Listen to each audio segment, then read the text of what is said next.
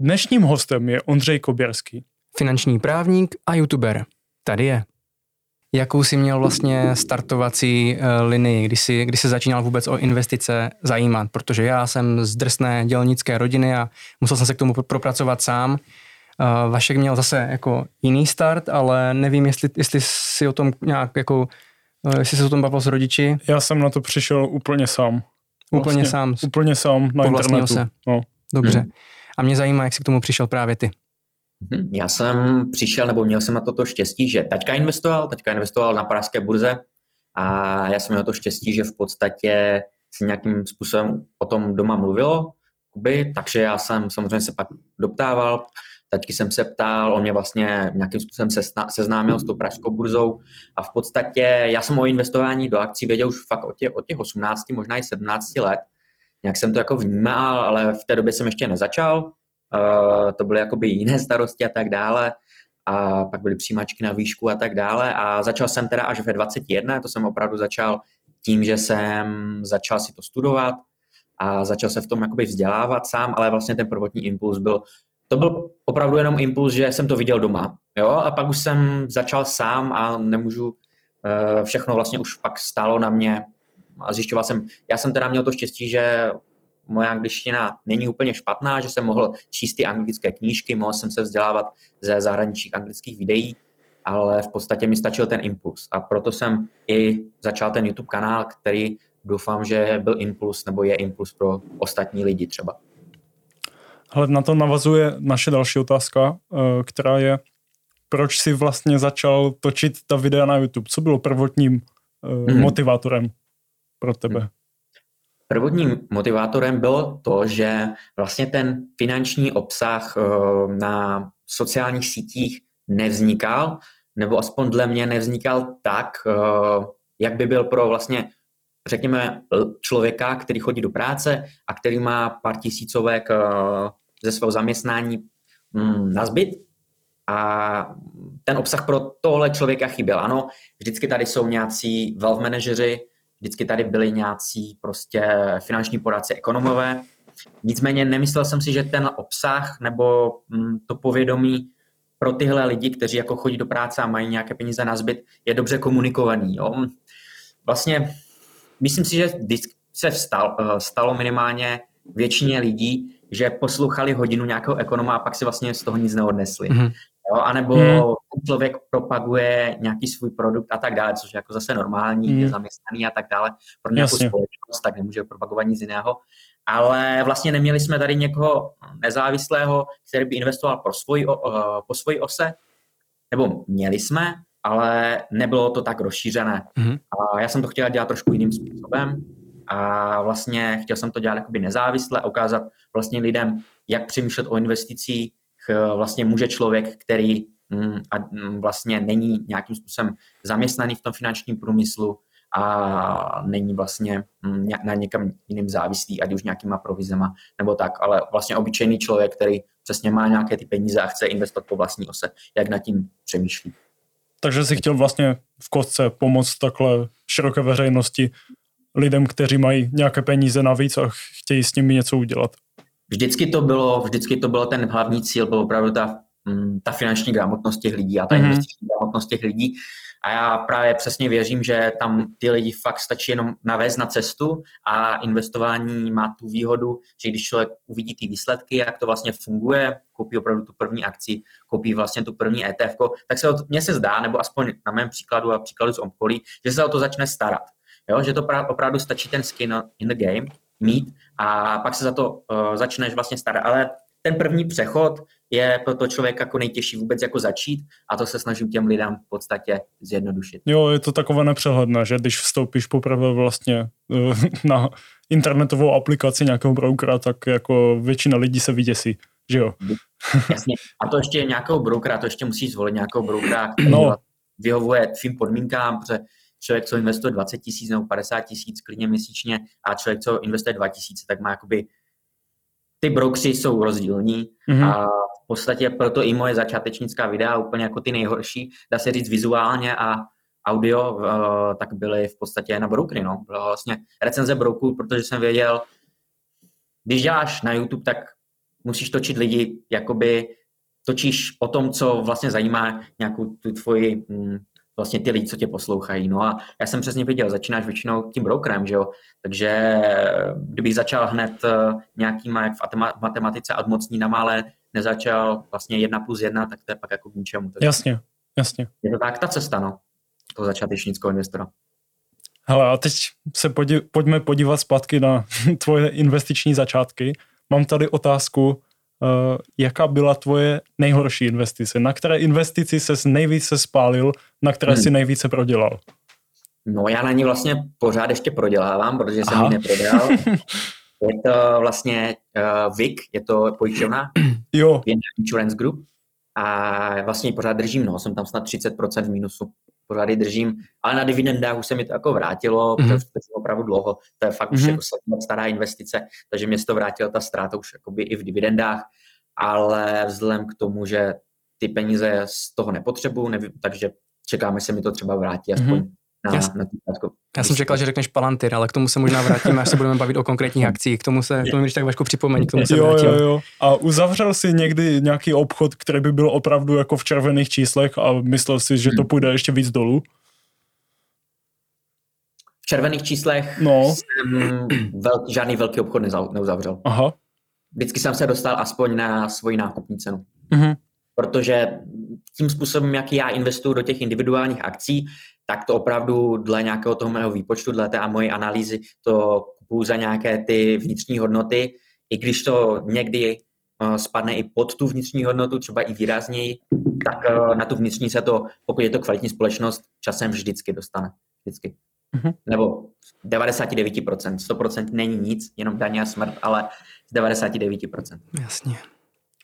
Ale my bychom se eh, samozřejmě už, protože se jmenujeme Education Theory, chtěli hmm. bychom se podívat trošku na školství a finanční gramotnost.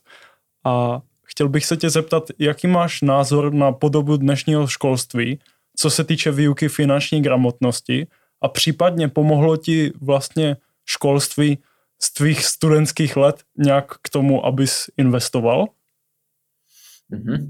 Jak mám školství z hlediska asi finanční gramotnosti, tak v podstatě mm, já už teda ze školy jsem nějaký rok, ze střední i, i z mhm. vysoké, ale co se týče mě, tak nějakým způsobem mi nepomohlo.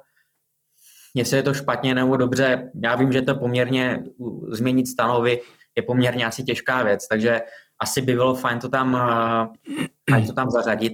Mně to určitě nepomohlo, mm, ale právě proto, myslím si, že právě že ti děti nebo i celkově lidi si už zvykli právě hledat třeba vzdělání na těch sociálních sítích. Samozřejmě člověk si musí vytipovat ty lidi, kteří mají ty znalosti, dělají to, řekněme, na nějaké úrovni, ale mm-hmm. myslím si, že na tom internetu, ten internet dokáže uh, nějakým způsobem zastoupit i to školství v tomhle, jo? Protože i já jsem se naučil spoustu věcí, jak stříhat videa a tak dále, jak jsem opravdu naučil všechno na, na, na YouTube, jo, jsem se naučil. A v dnešní době jde opravdu se naučit i investovat na YouTube, jo? takže v dnešní době, před sedmi lety to nešlo, v dnešní době to jde. No na internetu je dneska obecně jako cokoliv, když má člověk čas, a tak stačí jenom hledat a většinou to najdeš i zadarmo. No ale když bys ty měl říct uh, nějaké téma, které by se mělo zařadit do běžné výuky, něco, nějaký dobrý základ, aspoň pro finanční gramotnost, co hmm. tam dneska chybí. Co by to bylo? Já si myslím, že by to bylo prostě jako hospodařit, že ani člověk nemusí vědět, jakoby, jak investovat, ale ono stačí začít, jakoby, jak hospodařit s penězi. To je jako úplný základ, protože když člověk neumí hospodařit s penězi, tak víceméně mu asi nezbyde ani nic jiného na investice, nebo nezbydou mi peníze na investice. Takže já bych eh, s těmi dětmi to jako pomaličku, určitě bych do nich úplně necpal akcie, necpal bych do ně ETF ani nějaké podílové fondy, ale ono by asi úplně stačilo hm, naučit nebo začít nějak štěpovat lidem, že mají, uh, že mají šetřit víc než utráce, nebo že by jim na konci měsíce no, jasně, něco no. mělo A ono to možná pro, v mé bublině to je úplně jako vtipná věc, protože to dělají všichni, ale jakoby to je moje bublina. A v té republice to tak nefunguje, bohužel. Ale myslím si, že to zlepšuje a bude se to zlepšovat do budoucna. No a ty jsi nedávno tweetoval na toto téma a, a tweetoval si něco v tom smyslu, jakože v čem si myslíte, že by, že by vám škola měla pomoct v oblasti, v oblasti financí, fin, finanční gramotnosti, že jo? Kdyby si to určitě si četl ty komentáře, spousta lidí to retweetlo, kdybys to měl nějakým způsobem zhrnout, co ti lidi nejvíce jako po tom školství požadují? Hmm. Celkově si myslím, že lidi nejvíce po tom školství právě takové užitečné, užitečné věci, co opravdu je do života, no. Až třeba tam bylo, tam byly tam kritické myšlení, bylo tam nějakým způsobem, jak filtrovat právě informace, protože informací je už hodně a jak prostě rozpoznat třeba, řekněme, i nějakého toho člověka, od kterého mám, si myslím, že je relevantní, od kterého mm-hmm. mám informace a tak dále, no. Je to určitě těžké, těžká, těžká úloha ze strany škol, ale je pravda, že možná by to bylo třeba. No. Chtělo by to předmět, vyloženě. Chtělo by to, no, vyloženě, chtělo by to vyloženě předmět, no. ale určitě sám víš, jak je těžké změnit nějaké uh, osnovy. No. Proto mě se vlastně jakoby i ptali hm, třeba v minulém podcastu, jestli bych právě chodil po školách a jakoby něco takového vyučoval a já právě říkám, že právě jak se dostáváme do té doby, že to prostě, myslím si, že to až, až jako není třeba, aby lidi jako já chodili do školy, je třeba, aby jako já lidi měli prostor na tom internetu a ty děcka na, na těch sociálních sítích jsou, jsou tam ty lidi, jo. jo. Já, samozřejmě by to bylo lepší, to bylo ve škole, ale člověk by měl asi brát vždycky uh, cestu nejnižšího odporu. A to je to, když hmm. se prostě dívají na ty sociální sítě, než mění nějakou legislativu. Bohužel to nejde každý, že jo? to je ten problém. A najde. Já se budu snažit, aby našel. Paráda. A do těch škol to přijde potom časem, no. Třeba. Se spožděním. Hele, a jaký bys řekl, že je nejlepší způsob pro člověka, který nemá žádné zkušenosti z finančního světa, vlastně hmm. na spoření peněz? Aby to byl nějaký balans mezi jako volatilitou a mezi zase konzervativnosti té investice, aby to byl nějaký takový zlatý střed. Takže myslíš spoření i investování, protože spoření... Spoření a investování, tak. A spoření tak. beru fakt no. jako spořící účet ano. nebo nějaký. Pro člověka, co o tom fakt jako nic neví a ani nechce koukat na moje videa nebo na žádné videa o, o investicích, nechce tím fakt, trávit žádné jako minuty svého života, tak i když tak bych šel normálně do portu nebo podobné robo-advisory jakoby platformy, jo. Mm-hmm. Ale to je prostě opravdu pro, a to nejsem jakoby nějaký, ani s nima zpětý, sponzorovaný, nic. Ale fakt, já jsem o tom právě komunikoval, mluvil jsem o tom třeba s Vojtou Žižkou, se bavíme, jsme kamarádi, on dělá právě ten podcast o taky, o investicích. Ten je skvělý. No, takže my jsme se bavili a já jsem vždycky byl jako tlačen, já jsem vždycky tlačil uh, toho, že jo, měl by si založit toho brokera, jasně všichni to dokážou, což je pravda, ale je spoustu lidí, co prostě nemá žádnou snahu se o tom nic dozvědět, ani prostě jako posle, ani poslechnout si ten podcast nebo ani poslechnout si to 11-minutové video uh, na recenzi toho brokera a zjistit, jestli to je pro mě, tak v podstatě pro tyhle lidi je opravdu nejlepší a nejlepší cesta jít nějakou no, tou robo-advisory. Tam je problém, že ty, ty, ty to jako nezjistíš během dvou hodin, že jo, to je prostě, to stojí no. strašně moc času, no a já, já prostě se snažím dost, dost dělat takhle už jako poslední rok. Připadá hmm. mi, že na, teďka, když se ohlédnu, podívám se zpět, tak mi spíš připadá, ne, že jsem jako nevěděl nic, ale připadá mi, že jsem byl v negativních číslech a teď jsem jako lehce nad nulou v těch, v těch znalostech. No, no já to mám Většina tak podobně. začíná s negativníma číslama, no. já jsem měl negativní číslo i v portfoliu, nebo teda mám teďka ještě pořád. jo, jo. tak, tak. Krátkodobě určitě. Já dlouhodobě v pohodě věřím.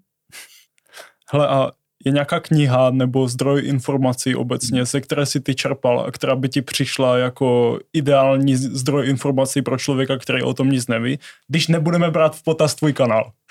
Jasně, nebudu v potaz teda brát můj kanál, tak, uh, tak bych šel do náhodná procházka po Wall Street, to víceméně takhle hodně doporučuji, že to je fajn na takový začátek do těch ETF a celkově jak vlastně, trhu, jak vlastně historie trhu, jak vlastně fungovala, to je fajn.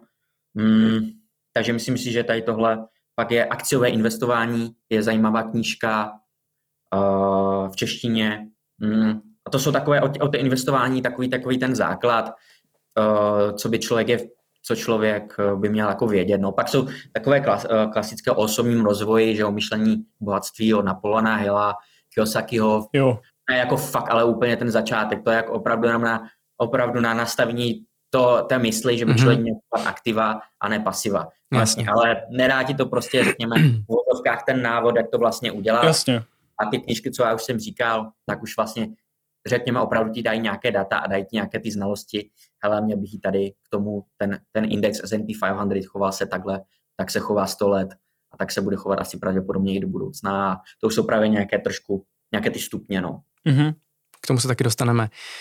Kdybychom se pobavili obecně o investiční strategii, tak zaprvé teda Vaškovi je 18 let, mě je 32, tak můžeme se, můžeme se třeba pobavit obecně o nějakých, namodelovat si v podstatě jako nějaké situace, jak by se člověk jako měl, měl chovat. Hmm. Ale mm, na, to, na začátku by mě zajímalo, jaká vlastnost je je podle tebe pro investora ta nejdůležitější?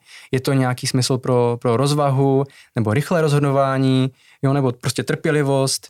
Co je hmm. to vlastností, která je tou, tou Jasně. rozhodující? Klidná povaha a trpělivost je nejdůležitější. Jo, fakt člověk, když investuje nebo když investuje dlouhodobě, jak to dělám já, a jak by právě jak je to optimální pro většinu lidí, opravdu investovat dlouhodobě, vybrat si nějaké ty ETF nebo nějaké kvalitní biznisy, do kterých investovat dlouhodobě, opravdu 5, 10, 15 let, tak opravdu to chce trpělivost a chce to uh, klid, no, a, a mít na to hmm. ten žaludek, na ty propady, protože je dost pravděpodobné, je skoro stoprocentní, že uh, nějaký větší propad v našich životech jako přijde.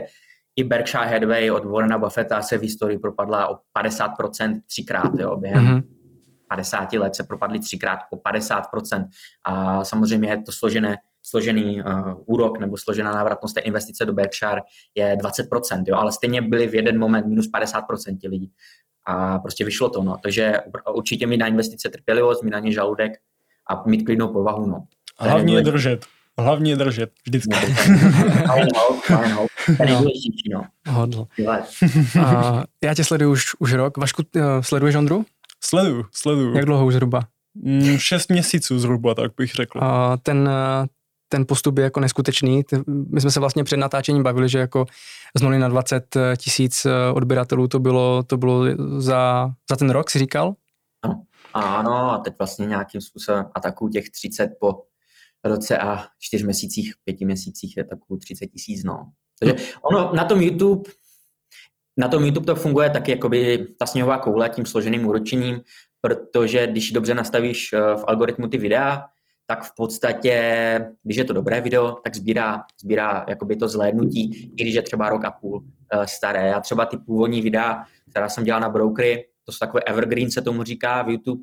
To znamená, že to bude aktuální i za tři, za čtyři roky mm-hmm. a mhm. pořád mám třeba za 48, 6, 48 hodin třeba 600 zhlédnutí na nich. Tak to bych se ale netypl. Pokud se bavíš o brokerech, tak oni často mění podmínky, to bych se právě typl, že, že jakmile člověk uvidí tohle je rok staré, tak se na to nepodívá. Aspoň já bych to takhle udělal.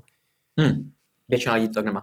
No a každopádně, každopádně mi přijdeš jako takový rozvážný, um, klidný právě, rozumný investor, tak by mě zajímalo, podle čeho no. se ty konkrétně rozhoduješ, jestli do téhle akcie půjdeš nebo do tohoto ETF, jaký je ten, jaký je tvůj postup při tom rozhodování, ty myšlenkové hmm. pochody um, a, a klidně, klidně se můžeme pobavit o hmm. analýze.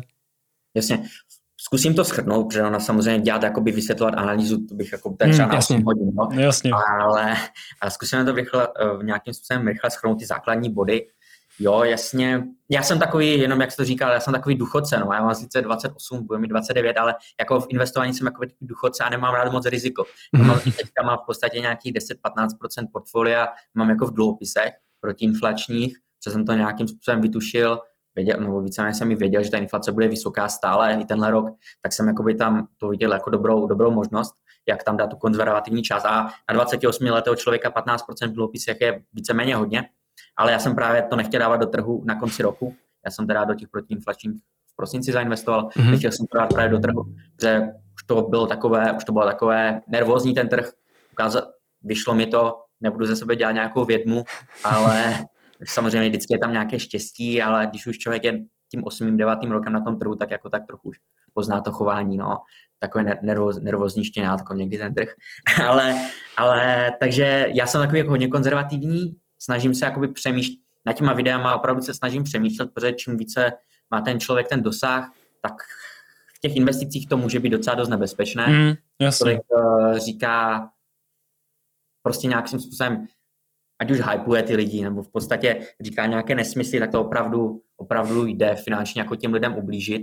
Takže to si jako mm-hmm. uvědomuji a snažím se to opravdu dělat rozvážně a, a hlavně já se opravdu snažím víceméně, ať už na svém Patreonu nebo celkově na tom YouTube spíš jakoby vzdělávat, než dávat tipy. Hodně vidíš, hodně vidíš jako na nějakém finančním internetovém prostředí, že opravdu lidi prodávají jakoby trading typy nebo vlastně nějaké uh, nějaké uh, velké vlastně, um, jak to říct? Jako skriptem to takhle hodně funguje, no. Kurzy. A vlastně to já právě o to se trošku chci odlišit, že já vlastně ty kurzy ne. A je to spíš na to vzdělání, že ti lidi opravdu chci jako naučit spíš rybařit, než jim dávat ryby. Jasně. Víceméně, víceméně. Nechci říkat, že to dělám ze 100%, ale 80% svých jako to tak chci dělat. Já se teďka pustím do akce, tak mi Vašku drž palce. No, Probereme si nějaké... Ještě nějak... kluci si vám řekl to vybírání, já jsem se zakecal, ale, ale když to rychle schrnu, mm, ten proces je takový, že na tu akci, na tu společnost nějakým způsobem narazím, První, první kroky jsou, že se podívám, na čem ta společnost vydělá peníze, jaký je jakoby její business model, podívám se na vedení té společnosti a vlastně pak nějakým způsobem se dívám na finanční výkazy, na vlastně ty tři finanční výkazy, ať už je to balance sheet, income statement mm. nebo cash flow statement. Mm-hmm. To pročítám, dívám se na marži, dívám se na ziskovost, tržby, pak se vlastně až dívám na nějaké jakoby novinky, ohledně té společnosti, jak kam směřuje a tak dále. Většinou se dívám ještě na videa s jejím ředitelem, ze CEO. Většinou chcete nějakého ředitele, co úplně není před důchodem. Úplně mm. ideální je, úplně ideální je, když ten ředitel, ten CEO je i founder, jako založil tu společnost, to je úplně ideální. Uh, a no pak, pak si to házíš uh, normálně do tabulky. Ten hlavní model, který jako většina lidí používá, je ten discounted cashflow model. To, to už jste slyšeli. Radovaná taky ho často používá, zmiňuje a tam ti vyjde nějaká, nějaká cena a hodíš si to buď do watchlistu, nebo já mám takovou tabulku společností a vždycky si tam píšu tu vnitřní cenu. Mm-hmm. Jak dlouho ti tohle všechno trvá u jedné akcie? No, je to dlouho. Čtvrt hodinka? Ta, ta poctivá analýza je tak 12 hodin, 15 hodin minimálně, no. Čistého času. Jo, jo, mm. jo. Je to, proto třeba, já právě třeba i tu píšu ty analýzy, nebo dělám ty analýzy na ten YouTube, nebo na ten Patreon, tak není to tak jakoby frekventované, protože to opravdu zabere třeba já to, já to vždycky dělám za den, jo, protože já zastanu v 8 a skončím v 11 toho analýzou, když to dělám na ten Patreon, ale víceméně to jsou dva jako pracovní dny pro normální člověka tohle dělat. No. Hmm. Já se s tebou chci povědět o dvou termínech ohledně, ohledně investování, diversifikace a, a koncentrace a pravděpodobně se asi zhodneme hmm. na tom, že že pro obyčejného člověka je nejlepší diverzifikovat, ale kdyby si mohl nejprve ty dva termíny vysvětlit a potom jako říct, pro který typ investora je diversifikace a pro který typ investora je koncentrace, protože uh, asi každý, každý si prostě jako dostane chuť koupit tu Teslu a pak šílí, když jde o 20% dolů, jo, ona je volatilní jako, jako, jako kryptoměna, tam je to, tam je to prostě zlý. Um, a takže právě proto říkám, asi se shodneme na té diverzifikaci. Ale nejprve bych to asi jako vysvětlil a říct, pro koho je co a pak se pobavíme o tom hlouběji. Jasně, jasně, jasně. Ta diversifikace je to klasické řečení, že bys neměl dávat vlastně všechny vajíčka, nebo uh, neměl, měl bys jako rozdělit nějaké to riziko, tím pádem měl bys to dát do jednoho košíku, ty všechny vajíčka. Jak si říkal, je to pro fakt valnou většinu lidí, je právě tady tohle, určitě to rozloží to riziko a ideálně buď přes ty ETF, nebo přes jakoby, řekněme, ty společnosti, mít několik těch společností, ale zase to člověk nesmí přehánět. Mít v portfoliu třeba 40-50 podniků nedává smysl. Přes jsou studie na to, že vlastně ta diversifikace od nějakých 30 biznisů už nedává jako smysl a vlastně tu diversifikaci už si pak uškoduješ, než že by si, zi, že by si s ní pomáhal, protože už je to fakt jako až velmi rozmělněné. rozmělněné. A takže opravdu třeba, když už člověk se baví tak těch 30, maximálně 25, když už chceme jako diversifikované portfolio v rámci jako jednotlivých akcí. No. Takže to je takové ideální. A nějaká ta centralizace, koncentrace portfolia je mm, víceméně to, co dělají profíci, mm-hmm. co opravdu dělají lidi, co v tom už pohybují nějaké roky.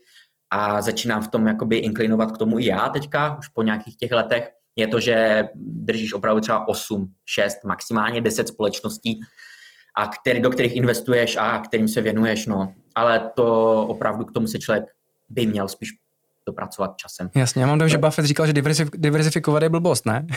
jo, jo, on to, je to blbost. Je to, je to blbost pro člověka, který co dělá, říkal. On řekl, že je to druhou část. Jasně, a není teda prostě nejlepší diverzifikací nakoupit ETF, nakoupit třeba jenom S&P a tím to hasne, protože tam je těch 500 firm, to je dost jako slušný. jo, je to, jenom u S&P bych nezůstal, ale je to dobrý základ. Určitě bych tam přidal ještě Evropu, přidal bych tam Ázii, když o tom bavíme, a když to chceš mít jako globálně diversifikované, ale určitě to víceméně jako v tomhle stačí. Já si myslím, že S&P jako je možná dneska nejlepší možnost pro člověka, který tomu moc nerozumí, na hmm. uh, nějakou takovou investici, uh, která je právě tou zlatou střední cestou, protože když si to tak vezmeš, tak minulý rok byl jako pro S&P hodně to, ho, hodně pozitivní. Minulý tři roky. No. Minulý tři roky. A stále se ukazuje, že pokud se nestane opravdu něco špatného, co by ovlivnilo americkou ekonomiku, tak je, je to takový, dalo by se říct, až spořící účet možná, protože to není moc vol, volatilní, že jo? Dneska, dneska jako jo, no. jo, jo, jo. Minulý, minulý rok, jako hodně Američanů to tak bere. Já bych o to, já bych byl, protože mě pak uh, sejmou lidi v komentářích, já bych tomu neříkal spořící účet, by Jasně. ale je tam pořád určité riziko, ale je pravda, že v Americe to tak berou. Tam fakt jako řeknou, nakup to S&P a je to jako základ úplný. No. Já jsem to, to tak začal dělat zrovna. No jo, pro toho člověka, co má těch 18 nebo ještě kolem i té 30 úplně, tak je to úplně v pohodě. Nevím, jestli pro nějakého to 60 vy jste se o tom i chtěli bavit, pro to 60 už by to mohlo být dost volatilní. Mm-hmm. Opravdu pro člověka, který má horizont 20 let, no, nebo právě. 15, tak je to opravdu, opravdu ta volatilita se snižuje tím, tím té délkou té investice. Je to mm-hmm. fajn. A co když jako amatér budu uvažovat tak, že hele, tak v S&P je 500 firm, to je strašně moc rozmělněný, to je teda diversifikace jako prase, tak já se podívám na těch top 10, jo, je tam prostě Apple, bomba, Microsoft, super, je tam Tesla, Nvidia a tak dále, to jsou, to jsou střely, tak já si prostě vytvořím svůj vlastní balíček, svoje vlastní jakoby ETF, svoje portfolio složené z těch top, třeba z té top desítky. Hmm. Co mě může čekat? Může mě, může mě čekat velký růst, anebo mě může čekat, že mi to stane. jako ona, anebo to půjde do strany. Ještě třetí, to je ještě třetí možnost. Uh, těch Ale, deset, no. jakože vezmeš první deset společností z S&P 500, je spíš hloupost, než to tak, jako tak bych to nehrotil. I když ano, zase jsou studie na to, že říká se, že jako vítězové mají tendenci vítězit do budoucna, že prostě ty ziskové společnosti velké se jim daří vždycky i do budoucna ale asi bych tohle, tohle bych nešel. Kdybych jako chtěl jet strategii, že vezmeš 10 největších společností z S&P, tak bych spíše šel do toho S&P jako celku. Jak ty no. ETF vlastně, vlastně fungují? Ono se to eh, v průběhu času mění, ta pozice že, těch firm v tom, v tom ETF. Eh, jakým, jakým způsobem tohle funguje? Funguje to, je to vlastně pomocí váhy, tak jak je vlastně ten market cap, to znamená, jak je ta společnost oceněna na, tr- na trhu, na, vlastně na akciové burze, tak podle toho, jak je velká, mm-hmm. Apple je momentálně nejhodnotější společnost na světě a vlastně tím pádem je eh, číslo jedna v tom žebříčku S&P 500 a že jednou Apple, je, je to dost možné, že za 30 let už Apple nebude první, mm-hmm. možná bude 20. možná bude stý, těžko. Stalo se to v historii ExxonMobil, spoustu společností, která byla jedničky, AT&T, mm-hmm. jednou byla jednou z největších společností na světě, teď není ani v první dvacítce. A vlastně, když to bude klesat, ta společnost toho žebříčku taky prostě jednoduše nahradí ta, která bude stoupat. A může to být uh, společnost, která ani v tom S&P nyní není. Jasně. Jenom je tam, prostě je tam přidají uh, v historii a bude se jí dařit tak, že hm, bude třeba v první měsíce. Proto ten index a celkově, uh, nebo ty indexy jsou jako velmi férové v tom, že i když se vlastně těm prvním hráčům nemusí vdařit navždycky, tak jak to bylo v historii, ten Exxon, Exxon Mobil a ten AT&T, takže že budou klesat, ale budou stoupat nějaké vlastně ty, které teďka ani nevidíme, protože jsou 490, tak ten index stejně poroste, jo? protože přesně hm, se to jakoby vyváží tím. Tím je to jakoby, v tom je ta krása no, toho indexu. Proto se vlastně obyčejný člověk nemusí, ba- nemusí to hlídat a nemusí se bát, že mu to krešne. Z ničeho nic, a protože to nesledoval. No, se může, z ničeho nic mu to krešnout může, ale dlouhodobě, pokud jako bude fungovat v Americe kapitalismus, mm-hmm. tak jde pokládat, že S&P 500 index poroste. Bude v Americe dlouhodobě fungovat kapitalismus? Maši? Já nevím, teď Já, to tak jako... Pokud nebude v Americe fungovat kapitalismus, tak nebude fungovat nikde. jasně, jasně, dobrý. Uh, jo, pobavíme se o té krizi teďka, uh, když už jsem to tak jako na, načal. V poslední době o té poslední krize se, se mluví o everything bubble. Cokoliv nakoupíš, to prostě roste. Člověk se jako nemusel vlastně bát, pokud si zainvestoval no. v roce, dva, jakože, pokud si zainvestoval v roce 2012 do, tě, do těch top uh, mm, společností, jako jo. je Apple, Microsoft a tak dále, tak ti to letí nahoru a ty si říkáš, ty já jsem dobrý, prostě, jsem, je ze mě prostě pracháč a teď najednou přijde uh, covid, přijde hmm. válka, možná ještě nějaká jako finanční uh, recese, prostě hlubší, uh, to se může stát. No a vlastně já bych se tě chtěl zeptat, jak, když se podíváš do budoucna, tak uh, co vidíš? Já, vidí, já vím, že nemáš křišťálovou kuli, že nemůžeme jako věštit tu budoucnost, ale a výhledově, jakou ty máš, ty máš představu, že se ten trh bude dále vyvíjet? Protože jsme no, toho fakt viděli hodně. Já jsem čekal, že třeba covid to smete. Hmm. Válka, válka je zatím jako jenom no, zatím na, na Ukrajině. Uh, pořád se straší s nějakou krizí. Kiyosaki to říká furt dokola. Uh, Mike Maloney už 20 let vyhrožuje, že prostě kupujte zlato, protože teď to fakt přijde, teď to bude. Já jsem viděl video s Kiyosakim, to bylo, to bylo v říjnu Jo, jo. jo já už tomu to mě fakt nasral normálně. jo, protože jsem ho... že zrovna v říjnu typoval, že to bude všechno do kopu. V říkal, že v listopadu. V listopadu bude konec krize všech krizí, matka všech krizí, teď to skončí apokalypsa a nic jo, pořád takhle někdo vyhrožuje. Tak, uh, jo, ono totiž ono si jde na tom udělat dobré jméno. Uh, Jasně. Protože lidi pak, lidi, když to jednou trefíš, já bych měl tak jako, pokud bych chtěl marketingově se vyšoupnout, tak bych řekl, že jsem chytře nakopil uh, proti, jako protiinflační dluhopisy státní a protože jsem věděl, že ten trh spadne. Já jsem to nevěděl, jako tak jako tušil jsem to, protože byl nervózní, ale mohl bych se na tom udělat dobře, že jsem vědma, jo. Že, ale, ale samozřejmě, protože vím, že vždycky v tom je na těch trzích uh, nějak jako vždycky špetka toho štěstí. No. A právě když to říkáš 10 let v kuse, tak opravdu je velká šance, že jeden den to spadne. Je to fakt jako velká šance. A pak, když jsi chytrý a máš dobrý kolem sebe PR tým, tak to jde speněžit. Mm, no. Že jsi ta vědma. A myslím, že je tak trochu Kiyosaki zrovna na to sází. Jasně, vypadá to tak. No. Nejlepší no. je, když někdo takhle přidává tweety, jako že krize přijde příští měsíc a potom, když to nevíde, tak to pokaždé smaže a napíše nový. a, a, ale abych odpověděl na tom, kam vidím, mm-hmm. tak jako krátkodobě nevím, kde bude, ale když se bavíme o tom S&P 500, což je vlastně ten trh, o čem tady mluvíme, tak za 10 let bude určitě výš než je teďka, jakože 100%. To ne, 100%. Čas vyhraje vždycky. Že? Dobře, 90, zase řeknu 99, 100% není. Ale opravdu velmi, je to velmi, velmi, velmi pravděpodobné, že lidi, co zainvestují teďka, tak za 10 let budou v plusu.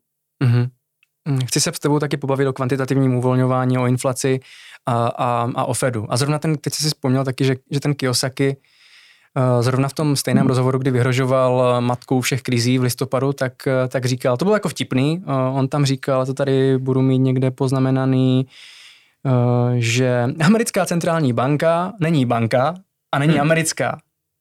Co je vlastně Fed a jak funguje? Fed funguje, on se vlastně skládá z nějakých 12, 12 bank vlastně a je pravda, že to je jako soukromá instituce, že to mm-hmm. není jako státní, což na jednu stranu možná je dobře, protože ji přesně nemůže stát až tak jakoby ovlivňovat, nemůže ji ovlivňovat až tak jako prezident a tak dále, ale vlastně je rozdělená do menších bank, které vlastně nějakým způsobem spolu komunikují a dělají tu politiku, uh, nějakou politiku vlastně hm, tu centrální a nějakou měnovou a tak dále v rámci, v rámci celé Ameriky. No. Máš tam, máte tam tu předsed, toho předsedu, toho Jeroma Paula mm-hmm. teďka, který jako velmi, jako v Americe jako fakt jako velmi, velmi mocný, jako v rámci fakt jako, fakt jako má velmi velký vliv, co se v Americe stane a myslím si, že celkově po prezidentovi jako bych ho typoval mezi jako nejmocnější, tak jako muže Ameriky, no a jak to vlastně komunikuje tu politiku, tu měnovou politiku, mm-hmm. ekonomickou politiku s tím, s tím svě- ne jako s Amerikou, ale i s celým světem jako fakt jako hodně důležitý.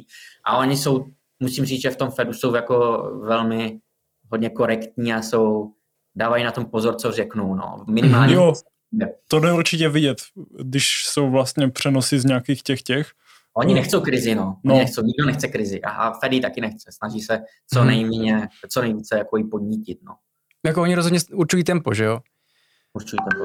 Uh, ale, ale přijde mi prostě divný, jako více lidem samozřejmě, Kicom o tom mluví na Bitcoinovém kanále furt, že jako furt to jede nahoru, kvantita, kvantitativní uvolňování, furt se, furt se tiskne a kdy to jako skončí. A jednou to, a teďka prostě jsou, jsou lidi, kteří ti řeknou, no jednou to skončit musí a proto mějte Bitcoin a zlato.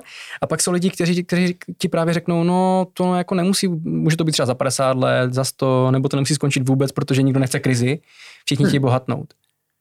No, nějak, jaký je můj na to názor? No, oni no. to teďka budou omezovat. Oni to teďka budou omezovat a dlouhodobě to, až nám bude zase ta možnost a bude ta potřeba, tak to pravděpodobně zase zavedu. Protože to je prostě funkční, no. Je to funkční nástroj, jak to vlastně, jak to ovlivnit, no. Jak ovlivnit tu ekonomiku, jak ovlivnit vlastně ten trh a to spotřební chování těch lidí. Mm-hmm. No a to spotřební... To by to bylo daleko horší, kdyby to nedělali. Bylo by to jako fakt, jako, začalo to vlastně 2.8, že jo, Obama. Mm-hmm. A no byli bychom na tom hůř, no. Byli bychom na tom hůř, no, na druhou stranu, kdyby to nedělali. Jo, nevím, nechci úplně obhajovat, taky to není úplně ideální, ale přesně, no, člověk, člověk to má být, uh, neřekl by, že je úplně jako jenom Bitcoin a jenom zlato je odpověď, ale určitě souhlasím s tím, že by člověk měl mít to portfolio diversifikované a mít to i v těchto aktivech, kdyby náhodou uh, to prostě ten akciový trh úplně jako nevyšel. No. Mm-hmm. Měli bychom tady opravdu, tam je na třeba ten dolar by hm, nějakým způsobem, řekněme, fakt skolaboval, jak to říká Kiyosaki furt. no a teď je rozhodně dobré uvažovat na investováním, protože inflace 12% nebo kolik možná už to zase, zase narostlo. Uh, dneska. Vysokou. V rámci Evropy, v rámci světa máme fakt vysokou, jako fakt mm. jako jednu z největších, jako fakt v rámci Evropy fakt jednu z nejvyšších, i v rámci Ameriky tam mají 8,5, no opravdu skoro těch 13, máme to fakt jako vysokou. A to Turecko je kolik teďka? Turecku bohužel nevím. Nějakých to bude 20, 30, ne? Turecko, ale... 20, 20 bych řekl, že Turecko je celkově ekonomicky na tom špatně, že jo? Mm-hmm. Erdogan si to nemyslí. Ehm, já jsem se totiž eh, s kamarádem nedávno bavil, dali jsme Nintendíčko, pivínko, pak druhé a pak jsme se začali bavit o, to, o tomhle hmm. a o inflaci a tak jsme se trošku jako hádali o tom, co to ta inflace vlastně je a co není a co jí, co jí způsobuje a potřebovali bychom to jako abych, abys to jako rozetnul, abys, to, abys nás prostě rozsoudil, jo? protože já jsem říkal, že vlastně jako z dlouhodobého hlediska tu, tu příčinou inflace je vlastně poptávka, množství peněz uh, v oběhu. Čím prostě když mě přidají, tak já budu mít na to, abych si něco koupil a když, když na to budu mít, tak, tak ty firmy to budou zdražovat. Mm-hmm. A, a to je, je, to, je to ta příčina inflace z dlouhodobého hlediska? Je to prostě množství peněz v oběhu? Vy, vy, jako navyšování množství peněz v oběhu? Není to jediný, ale je to hlavní. Jo, je to hlavní, je to hlavní a je to hlavní zdroj té inflace. A, c- a není jediný, no. A co, je další, no, co je dalším zdrojem, protože já jsem třeba četl, že v 19. století, když si na začátku 19. 19. století koupil chleba, tak stál stejně jako na konci, plus minus. Ale ve 20. Hmm. století už to bylo jinak. Tak hmm. co je dalšími těmi spouštěči inflace? Je to vlastně i i ty spouštěčí inflace můžou být vlastně i ta měnová politika, té ČNB, přesně tak je to, je pravda, že určitě to množství těch peněz v tom oběhu rozhodně na inflaci jako pomáhá hodně. Jo? Je to tak, je to i nějaké, i celkově ta, je pravda, že čím se má společnost jako lépe a čím ta společnost opravdu mm, jako vydělává víc, a utrácí tím pádem i víc, tak opravdu to jakoby zvedá ceny. Přesně tak ta poptávka a bylo to, vyšlo to krásně vidět na těch nemovitostech právě minulý rok a předminulý rok, že prostě v podstatě uh, ty, ty nakumulované prostředky tam byly u těch lidí a u celkově u investic to jak bylo. Mm-hmm. A tam, kde se prostě ty peníze, kde je ten tok peněz, kde, tak celkově, kde je tok peněz, do čeho je tok peněz, tak se nafoukávají ty právě ty bubliny a nafoukává se celkově ta inflace i v té ekonomice. Když se linou peníze do akcí, tak to tak bylo opravdu i v té, u nás to samozřejmě tak není, protože my jsme jako malinčí, ale opravdu v té Americe, když začali retailoví investoři a celkově instituce jako víc investovat, protože opravdu třeba ten balíček peněz je podpořil, spousta těch Američanů, co dostali přes ty 2000 dolarů v rámci těch jejich stimulus checks, tak je opravdu dala do akcí Apple mm-hmm. nebo Tesly, nebo celkově do S&P. A opravdu to jako, opravdu to pomohlo růstu tomu trhu. Jo? Mm-hmm. A funguje s tou inflací, no. Že a takže už, jen, už jen to, že prostě Češi měli spoustu úsporu díky, díky, díky covidu vlastně, jo. tak trošku uh, popohnalo tu inflaci. Spoustu, určitě, určitě hodně. Mhm. Mhm.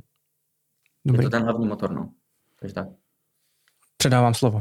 Hele, a když bychom měli zhrnout to téma té krize, tak a. myslíš si, že z úst těch finančních expertů, dalo by se říct, nebo nevím, jestli je Robert Kiyosaki úplně finanční expert, co se týče akciového trhu, jestli to není spíš takový podnikatel. Jako po, po, podnikatel, ano, přesně tak. Tak myslíš si, že to je už jenom všudy přítomná historie, hysterie a možná snaha zviditelnit se, anebo jsou ty obavy opravdu opodstatněné a nějaká krize přijde, řekněme, v horizontu jednoho roku. Kdyby si měl zahrát na vědmu. Hmm. Krize znamená jakoby propad víc než 20% eh, ano, na trhu? propad trhu, ano. Propad trhu aspoň o 20% a víc. Hmm. Myslím si, že tento rok nepřijde. Já, já pojdu podle dat a budu mít větší šanci, že řeknu, že to nepřijde. Mm-hmm. A jako je fakt, že vlastně ono to tak jako pomalinku, postupně se to jako děje. Na tom Nasdaqu ty akcie technologické popadaly některé o 50%, některé i víc, no. Ale je to takové, ne všechny a tak, tak nějak jako plynulé od toho, od toho prosince, ledna, no. Takže to člověk jako... Ale hodně spadly, no. Ty růstovky, mm-hmm. ty mhm. růstovky spadly hodně. Ty valuace tam byly fakt jako nafouknuté u nich, to znamená v rámci prostě těch ukazatelů byly, byly drahé, ale ty hodnotové akcie se pořád drží, které řekněme, nebyly právě tak přepálené. No ale i celkově ten trh, ten trh se jakoby poměrně dost drží. Myslím, že nejsme ani minus 10% od nějakých, jako od začátku roku, takže ještě jakoby nejde ani říct. To je úplně jako běžná, běžná korekce. Mm-hmm. Taky když jsem na to měl nejenom jedno, kde jakoby lidem ukazuju, že uh, propad mm, minus 10% je co dva roky na akciovém trhu, jako mm-hmm. historicky. Teď to tři roky vůbec jako nebylo, pádem jako je úplně normální, že to teďka je a čím jde, jakoby, ten propad je uh, vyšší, delší, jako hlubší, tak tím je to méně jakoby, obvyklé. No. Takže proto já jakoby, říkám, těch minus 20% je jako šance bývá min, mm, co 6, co 7 let takový propad, jo. takže je dost pravděpodobné, že to nebude, proto jsem radši řekl, že ne. Mm. Jako, mm-hmm. Od roku 2008 to vlastně nebylo, no, to už je celkem, celkem dlouhá doba. No. No, od 2,8, myslím, že minus 20% bylo, mysl, ale on 2,18, ne? 2,18, ono to ale nakonec skončilo v plusu. Myslím, že bylo minus 21 a on byl minus 21 v průběhu let, no fakt jako bylo to blízko té 20, ať nekecám, a nakonec skončil v plusu. Jo. Takže chytrý člověk to prostě vyseděl. No jasně, no, já, jsem hmm. i, já jsem i teďka, to bylo jakoby dolů. A přikoupil. Tak, čím více to jde dolů, ten trh, Aha. nebo takové i ty moje akcie vylídnuté, tak já v podstatě nakupuju navíc, za víc, protože zase já znám nějakou tu historii, vím, že těch propadů, kdy to jde minus 30 a plus jako ještě dolů, jako není úplně moc, takže už i třeba jak to je minus 20, tak už jako fajn. Uh, minimálně tomu se říká jakoby uh, na nějakém čest, na patry, tomu říkají na webu, říkají vagónek první, že vlastně jako dáš ten první vagónek toho, toho keše, zainvestuješ, ale máš uh, ještě třeba další dva, mm-hmm. tři, kdyby náhodou to klesalo minus 25, minus 30, minus 35. A jako uh, historicky to bylo snad minus 58 nejvíce, mm-hmm. jako to je mm-hmm. letá historie, takže o toho se nějak můžeš odpíchnout a můžeš počítat minus 50%, to se jako stane. Já myslím si, že určitě to stane se jo, za, za našich životů. Mm-hmm. Úplně jako minus 50, že naše portfolio bude fakt minus 50% je dost pravděpodobné. Dobře, pojďme, pojďme říct lidem, jak se zachovat. Jak, se mají, jak, se, jak tomu mají přistupovat, když teda prostě začnou si teďka uh, investovat a, a za, pět let, uh, za, pět, za pět let se teda jako fakt něco stane, oni to neví, začnou teď investovat, nic moc jako, jako sledují zprávy, že jo, ale žádné jako informace navíc si třeba jako nedohledávají, mají nějaké ta ETF, občas nějakou tu akci, jenom, jenom pro srandu, uh, jak mají přistupovat ke krizi. Jasně, takže Jednak ty vagónky samozřejmě, mít něco naspořeno, může být uh, celkově, pokud člověk začne investovat, dobere si toho brokera, ať už sám nebo pomocí nějaké literatury nebo videa, anebo začne přes to portu, tak uh, opravdu se Ono je to docela jednoduché, no. Ty krize v podstatě přesně tak nakupovat, když to padá, čím to padá víc, tak nakupovat víc.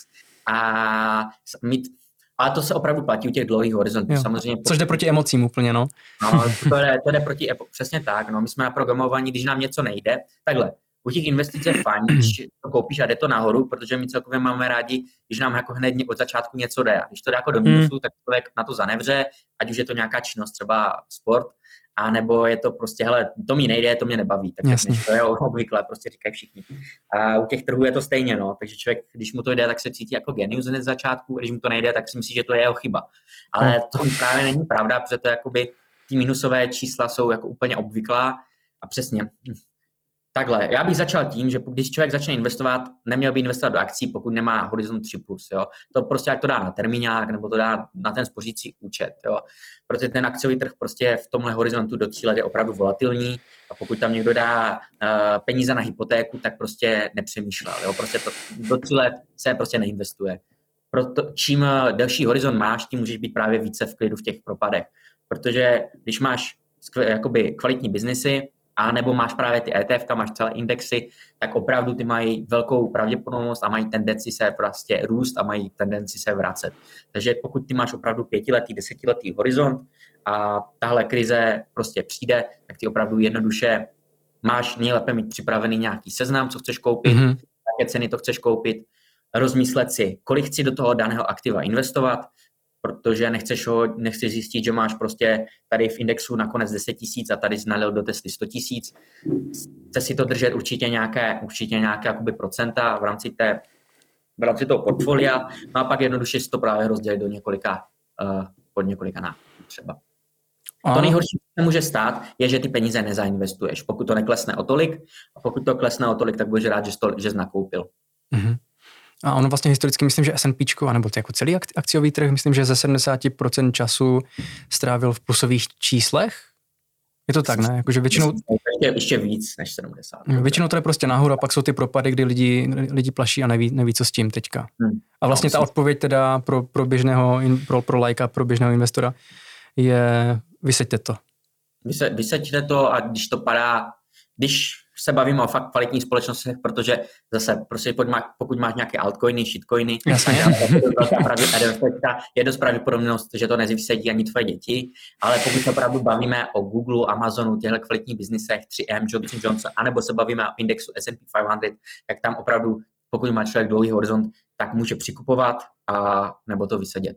Takže vědět, do čeho investuju, znát, znát tu firmu, eh, věřit a ne, nekupovat jenom proto, že, že má cool jméno, No, no určitě, určitě, no, a nekupovat jenom protože roste, to je, většinou se právě kupují akcie, když klesají, než když rostou. Jasně. Většina lidí, to má lidí taky naopak, oni a hodně argumentů právě takových lidí, no ale podívej se, on to minulý rok vyrostlo o 20%. jako, jako jo, ale to bylo minulý rok, no. Mm-hmm. A tenhle rok tak být nemusí, samozřejmě, takže uh, minulá, to je ta poučka samozřejmě, že, že minulá výkonnost nezaručuje tu výkonnost mm-hmm. budoucí ale pokud se bavíme o zrovna o těchto kvalitních biznisech, který mají ten fundament v pořádku, tak to, pokud ne, nenastane nic jako zásadního, tak to je velmi pravděpodobné. Mm-hmm. Vašku, ty jsi něco chtěl? No, ještě bych zmínil, že je asi důležité taky rozumět tomu, co ta společnost vlastně dělá, protože když zainvestuješ do něčeho, že to je cool, jako a že vlastně tu dělá su, super věci a potom nevíš, proč to padá, že jo? Přesně tak. Eh, a hlavně přesně tak, třeba ten Palantir je dobrý, eh, určitě je dobrý jakoby příklad, protože přesně lidi to vlastně nakoupila, neví, co dělá ta společnost a pak eh, vlastně, já i když jsem, já nevím, kolik jsem teďka v minusu, třeba 30%, a, a vlastně ale jsem úplně v pohodě, protože vím, že ten fundament toho biznisu je, je dobrý, že ty kroky toho managementu jsou v pořádku, fundament roste, takže vím, že ta cena mm, se jako chytne dřív nebo později a vím, že ta moje nákupní cena je jakoby v pohodě. Jo, ale pokud na, na základě čeho usuzuje, že je to dobrý? Protože ta, základě... protože ta firma ještě není, není ani v plusových číslech, ne? ne jako není, nevydělává, ne? Není jako net income, nemají, Aha. mají free cash flow, jako ten volný peněžní tok, ten mají v plusových, ale v net income nemají. To je zase těžké, víš, ono, ono mhm. tyhle společnosti, uh, oni nemají ten čistý zisk proto, protože když máš ten income statement, vlastně, tak uh, nějakou tu vlastně tu rozvahu zisku a ztrát, tak oni ten cash vždycky ti teče od nějakých těch hrubých tržeb, o tom, o tom o toho revenue, total revenue, ti teče až po ten net income, to je opravdu jakoby tok peněz a máš tam různé výdaje a tak dále, máš tam daně a máš pak nakonec máš ten čistý zisk, co ti jako korporaci zbyde. A když všechno dáš samozřejmě do toho vývoje mm-hmm. a když všechno dáš samozřejmě do toho rozvoje té společnosti, tak ti toho net income moc jako nezbyde. No. Takže u těchto společností, já to nechci obhajovat, ale je to, je to jako obvyklá věc, no. Tak jako spousta společností v Česku, startupů prostě není mm-hmm. zisková a ty peníze prostě používají pro svůj rozvoj, tak to samozřejmě funguje i v Americe. Mm-hmm. Samozřejmě pak člověk, eh, ty analýzy jsou samozřejmě u těchto společností daleko, daleko těžší a je to daleko ještě větší eh, věštění z koule, pokud se bavíme o společnostech, které jsou jakoby, eh, velký, mají velký růstový potenciál a nejsou ještě ziskové, tak samozřejmě u těch se to jako všechno mě to těší. Myslím, že rohlík, taky dlouho na dluh, ne? No, to nevím. Tak, tak, Nebo ještě tak, pořád? Ano. Ale to je, to, je, to normální, protože ty peníze mm-hmm. zase, no. I Google si půjčil hodně peněz teďka, jak byly nízké úrokové míry, tak já jsem se díval právě do balance sheetu Google, dělal jsem analýzu právě a pro Patreon a právě tam jsem viděl, že si půjčili strašně hodně peněz, ale musí, člověk si musí uvědomit, že ty, ty korporace si půjčují strašně za malé, malé úroky, oni si půjčují vysoké objemy a ty mají daleko lepší úroky, než mají, my máme my smrtelníci mm-hmm. a oni dokážou jako daleko lépe s těma penězma pracovat. Eh, ten, to ROI, ten return of investment mají mm-hmm. daleko vyšší, oni si půjčí za procentu a půl a vydělají na tom na třeba 20, jo, Jasně. Takže si půjčuju zadarmo skoro, no. Jasně. No, a to funguje vlastně i s hypotékama, tak nedávno tak fungovalo, že i běžný člověk si mohl půjčit pod dva, že jo, mm-hmm. a teď si asi píská, když si to zafixoval na 10 let a... Jo, kamarád má myslím 1,9. no, no, tak jsou lidi, co mají 1,6 a, a to je úplně krása. Já, já jsem ještě chytil 3,5, jsi na mě podíval, jsem nedávno kupoval byt, ještě jsme to chytli, chytli jako dobře. Mm-hmm. Jo, tak No. Tři ještě, ještě no, teď, už je to, teď už je to myslím jinde, no. je to fajn a tak to funguje tak, že, jo, že prostě se ti ty peníze vlastně půjčuješ zadarmo před ta inflace ti to, uh, ten úrok ti to zžírá vlastně. Mm. Mm-hmm. Hele, Radovan Vávra v České republice uh, způsobil něco, co bych jako nazval S&P 500 uh, horečkou. Hmm čem je tohleto konkrétní ETF tak dobrý, že se prostě mluví jenom o něm a ne o ostatních? Protože je tady třeba ještě Nasdaq 100, 100, 100 prostě top firm na, eh, na, v tom Nasdaqovém indexu a ten eh, index je vlastně už mnohem výkonnější pár, pár posledních let, třeba pět let nebo nějak tak. Proč deset. je... Deset dokonce. Tak proč pořád S&Pčko? Že to je přesně, jak, jak jste vlastně říkali, jak jste zmiňovali, je to taková střední cesta. Je to fakt střední cesta mezi těmi indexy, ten FTSE All World, ten VVCE, co je vlastně uh, ten ticker, ten je takový jako fakt nejvíce, uh, nejvíce jako méně, nejméně volatilní a nejvíce takový bezpečný, nejvíce diversifikovaný i proto, že tam máš jako zastoupený celý svět. Ten, a, a jo, eh, jasně, jiné ten, sektory, no. Mhm. Jo. A ten S&P 500 je takový zlatý střed, protože má, prostě má tam Ameriku, ale nemáš tam jenom zastoupených těch 100 velkých technologických společností a dá se říct, že tam je jakž tak diversifikace v rámci té Ameriky. Je tam jakoby 80%, možná teď už je to víc, třeba 83% eh, toho market capu celého toho trhu. Jo. Trh má nějakou hodnotu, řekněme, a 83% té hodnoty je zastoupené v toho amerického trhu je zastoupené v tom jednom ETF. -ku. Pak jsou tady ty small capy, na to je ticker třeba ZPRV, který já mám v portfoliu, kde vlastně jsou malinké, malinké třeba kolem 2 miliard společností amerických dolarů, uh, jsou zastoupeny v tom ETF a právě tvoří ti krásný doplněk k tomu S&P 500. No, já, já právě... krátká odpověď, že to je takový krásný střed. Já právě v poslední době uvažuji nad tím, jestli, jestli je vlastně dobrý mít, mít obojí, přikupovat S&P i Nasdaq, anebo je to prostě divný, protože se ti tam furt opakují ty akcie, že jo? Máš tam, máš tam Apple, máš tam hmm. ty technologické jsou, jsou i v tom Nasdaqu. Tak jestli je to jako k něčemu, anebo, nebo to dává smysl. Aha, hele, investicích je všechno strašně jako subjektivní. Tam musíš akorát, ty musíš rozumět, pro někoho dává smysl mít eh, deset společností podobných Palantirů v portfoliu. Máš tam Palantir, Ups, Musíš vidět, co, co je tvým cílem, jasně. Jako, a se vlastně jako co, nemůžeš se zlobit na toho člověka. Asi to není optimální pro, pro všechny lidi, ale co, tak jako normální, no. Jako da, to je prostě, když ten člověk ví ty rizika, mm-hmm. má to rozličené tak jako dobrý. To stejné jako může dávat smysl, když máš S&P 500 a máš tam jako Nasdaq, taky to může dávat smysl. Jen ty musíš vědět, že spoustu těch společností prostě zdvojuješ mm-hmm. a nadhodnocuješ si uh, podíl technologické společnosti v portfoliu. To je mhm. to, s čím ty musíš žít. Tím pádem, když se budou technologiím dařit více v příštím desetiletí, tak jak se to dařilo v minulosti, mm-hmm. tak uh, ty samozřejmě z toho budeš profitovat, než jenom kdybys měl S&P 500. Samozřejmě, pokud se technologiím nebude tolik dařit, nebo se dařit teprve top 10, což je prostě ten Google, uh, Amazon, prostě Apple, Microsoft, což je prostě skoro 35-40% toho Nasdaqu, jenom tyhle 4-5 společností, tak uh, samozřejmě ty na tom budeš bytý. Jo? A byl bys lépe, mm-hmm. kdybys byl v tom diversifikovaném S&P 500. A můžu se tě zeptat, proč jsi prodal PepsiCo? Protože když jsem se na, na Pepsinu díval, tak uh, ono to bylo vlastně jako je taková línější, je to, je to dokonce ještě línější, myslím, než, než S&P v posledních de, třeba deseti letech. Hmm. Ale ty jsi, to, ty jsi mluvil o tom, že jsi v portfoliu měl a pak si z nějakého důvodu prodal a měl jsi ještě, mm, hmm. nebo máš Coca-Colu asi, možná to byl ten důvod, nevím.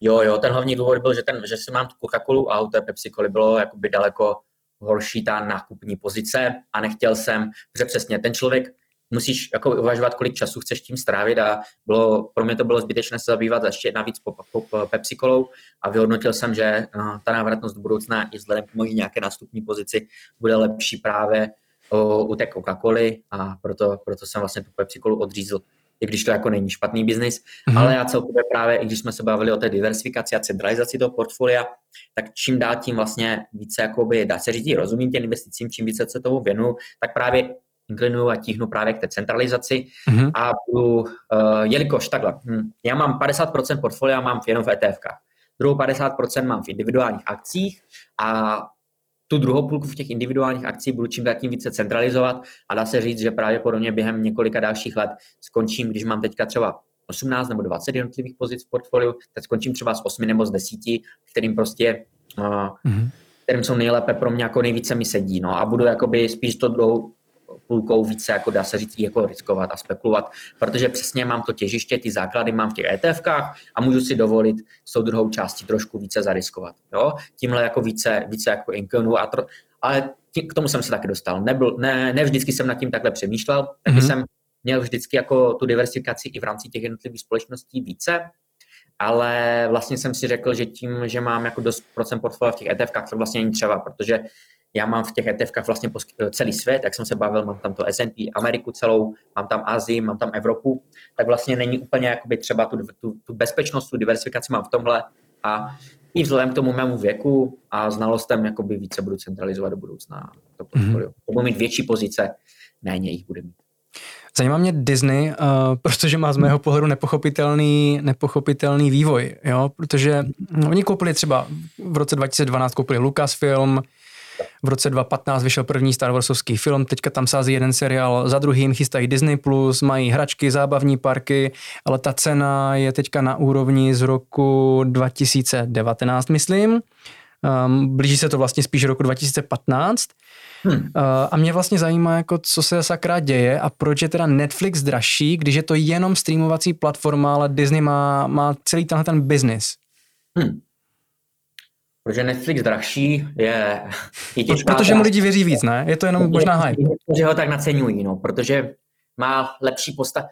Netflix je i drahší kvůli tomu, že celkově ten, ten business, jakoby ten business hodně jakoby fungoval přes ten covid a ještě se mm. jakoby pořád, pořád to jakoby, a ten business se teprve začal chytat v tom covidu. Ten, ten Netflix na to už byl vlastně připravený, nevím, jestli to přímo takhle jako mm. plánovali, že něco takového bude, že to jim to tak jako urychlí, ale ten... Jsi plánovali covid? Disney? Disney ho asi takhle netušil, nicméně se na to dobře adaptoval a to je to důležité, tím pádem i ta cena, ta cena, oni hodně těma, ty parky hodně trpěli, jo. Mm-hmm. Teďka mm. se to otevírá, teďka už to daleko se dále zlepšuje a ten Netflix vlastně se teďka trošku zhoršuje zase naopak. Jasně. Takže kde, takže proto ten Netflix uh, do budoucna, tak kdybych teďka si měl rozmyslet, tak spíš inklinuju k tomu jako nakupit ten Disney. Jo. No mě to taky dává větší smysl, protože mají vše, vše, celý ten business kolem, není to jenom streamovací platforma. Je to více když... Je to více diversifikované ten business, jo, jo, je to, je to tak. Ale pořád to, jo, pořád to vlastně jako nechápu, že vlastně Disney stojí, stojí polovinu toho, co, co Netflix ne. a je to jen... To je, víš, ono to je, na tom akciovém trhu to tak prostě je občas a třeba Microsoft měl 10 let, takže se cena skoro nepohla a biznis rostl a to jako bylo fakt jako 10 let od, jak, jak praskla ta dotcom bublina, tak do roku až 2010 se vlastně cena Microsoftu skoro nehnula. Jo. Mm. Přitom jako biznisu se dařilo jako úplně jako fenomenálně, úplně super. To mi ale, taky přišlo divné, no, Microsoftu. No, ale prostě ten fundament se na to dotahoval, no, mm-hmm. a pak to vystřelilo. Takže někdy to trvá i 10 let, no. to, je, to je ta krása, no.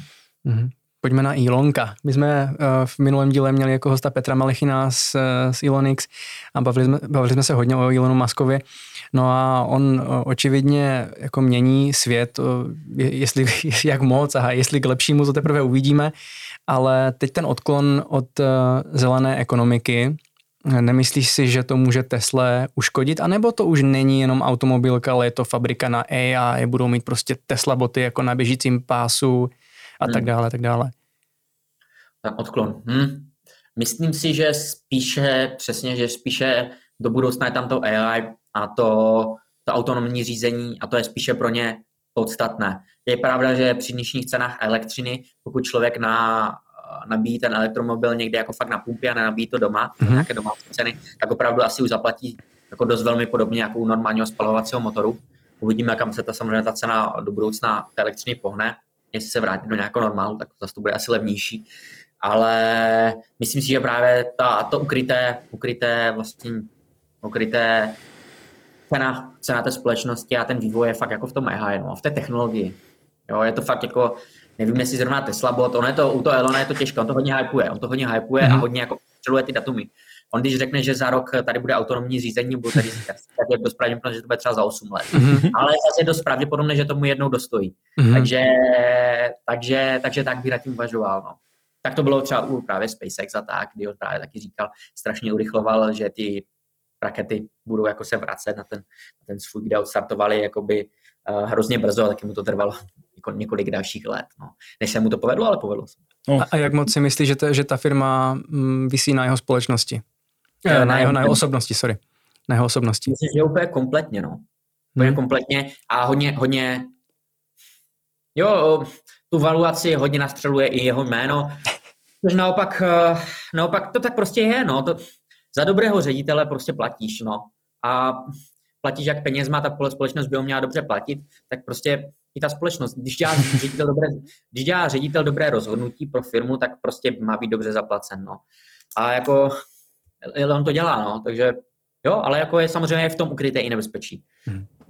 Ale Myslím... určitě je dobře, že je prostě uh, nějakým způsobem ta valuace, dá se říct, nafouknutá jenom jeho jménem, protože dost podob, podobný CEO jako on není, takže, hmm.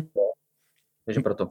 My jsme se minule uh, ještě ptali Petra Belechina vlastně na otázku uh, toho ovlivňování trhu s kryptoměnami, co vlastně ten Elon způsoboval v tom horizontu těch pár let vlastně, že stačilo jenom pár tweetů a buď to šlo úplně nahoru, nebo to crashlo dolů. Jaký na to máš názor ty a myslíš si, že to je fair play, že jedna osoba má takový extrémní vliv, uvědomuje si to a přesto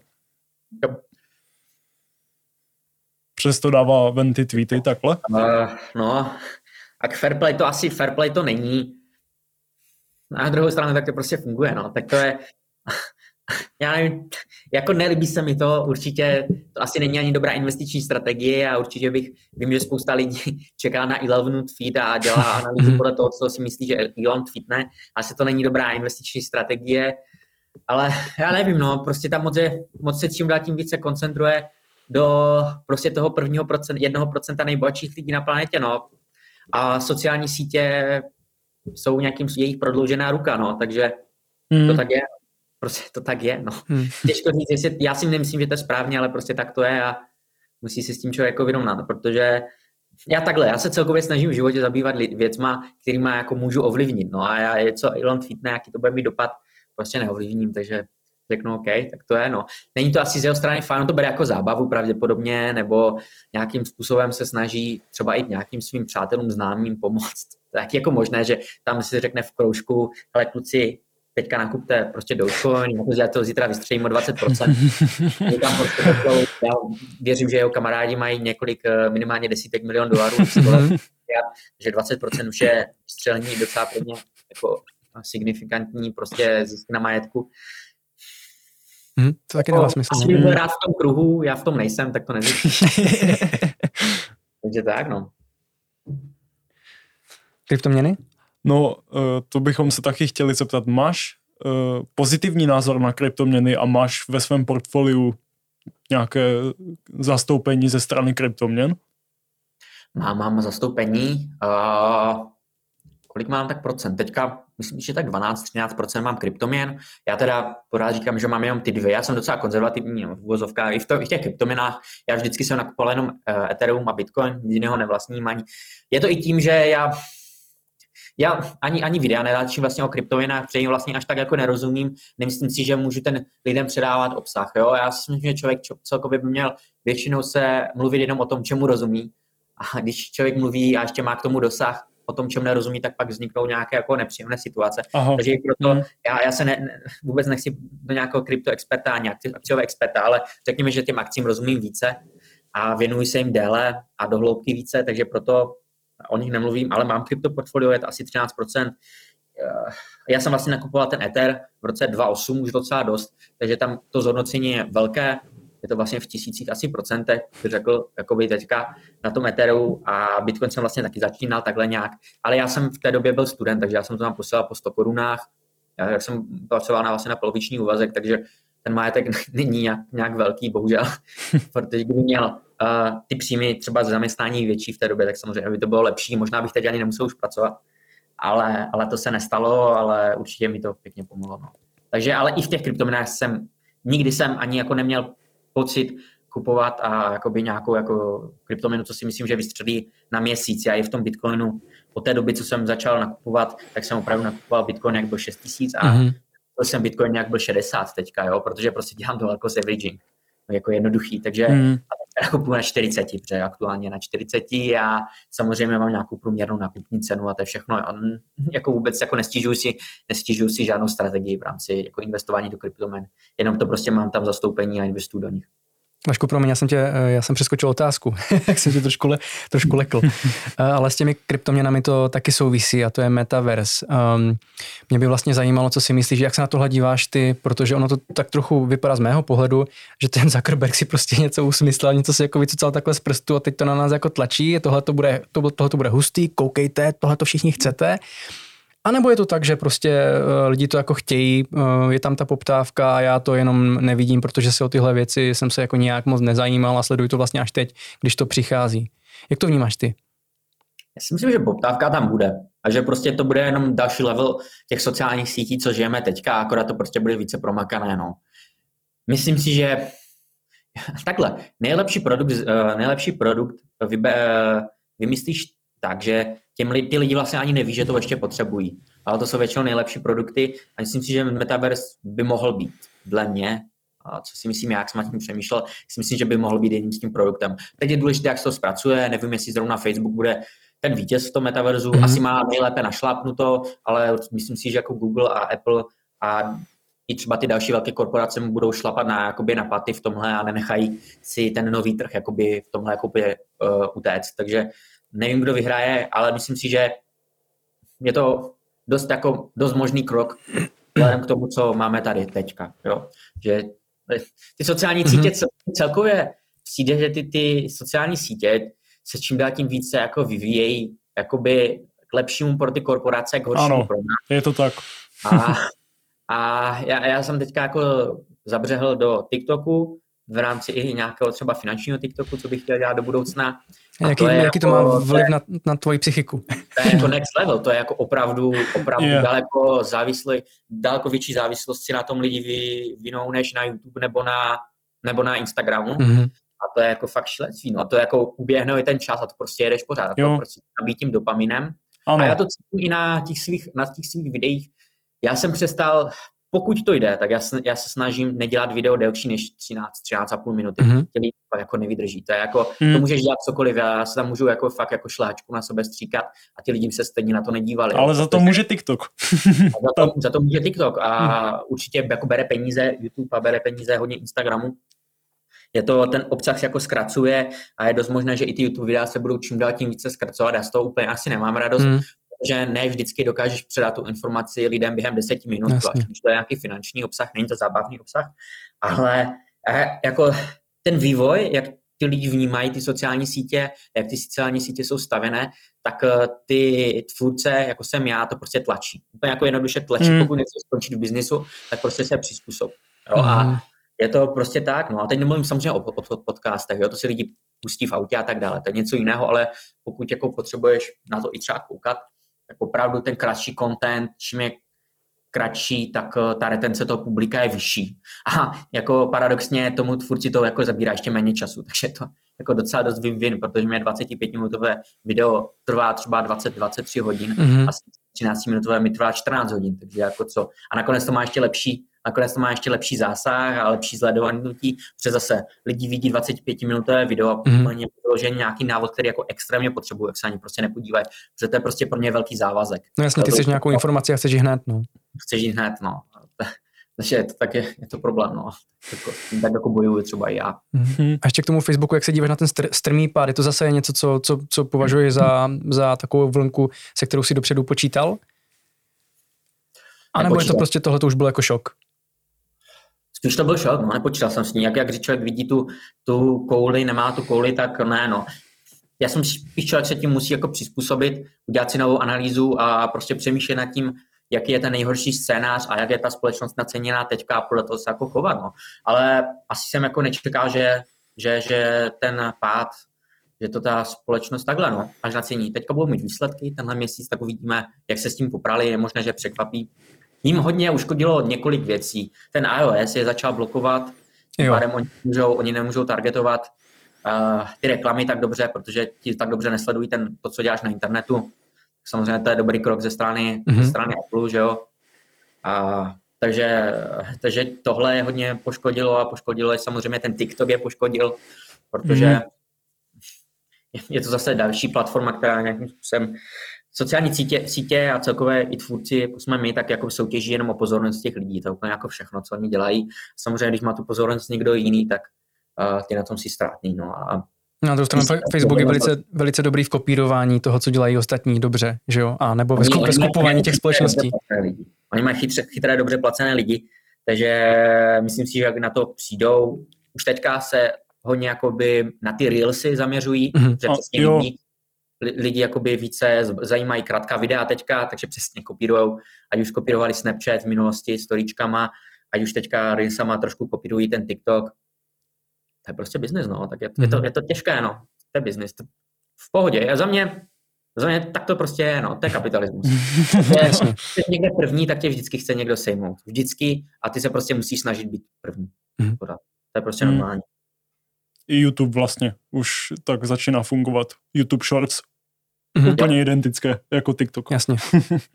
jo, oni zatím to není, není to placené, ale je to dobré na, na ten reach. Jo. Že to, Přesně tak, no, jakože to vyskočí ti ten kanál, no. Uh, ale jinak to není monetizované, no. Jo, je to jedna věc, věcí, která, já to třeba nestíhám, no, ale bylo by to určitě, asi jako pomohlo by mi to. Hmm. Ale další a poslední téma už dneska tady máme situaci kolem GME a Wall Street Bets. Mně teda hmm. velmi blízké téma. Pro lidi, kte- kteří to neznají, tak bych po- chtěl představit vlastně ten subreddit a co to vlastně je. Tak Někdo by mohl tento subreddit označit za skupinu šílenců, kteří berou akciový trh jako kasino.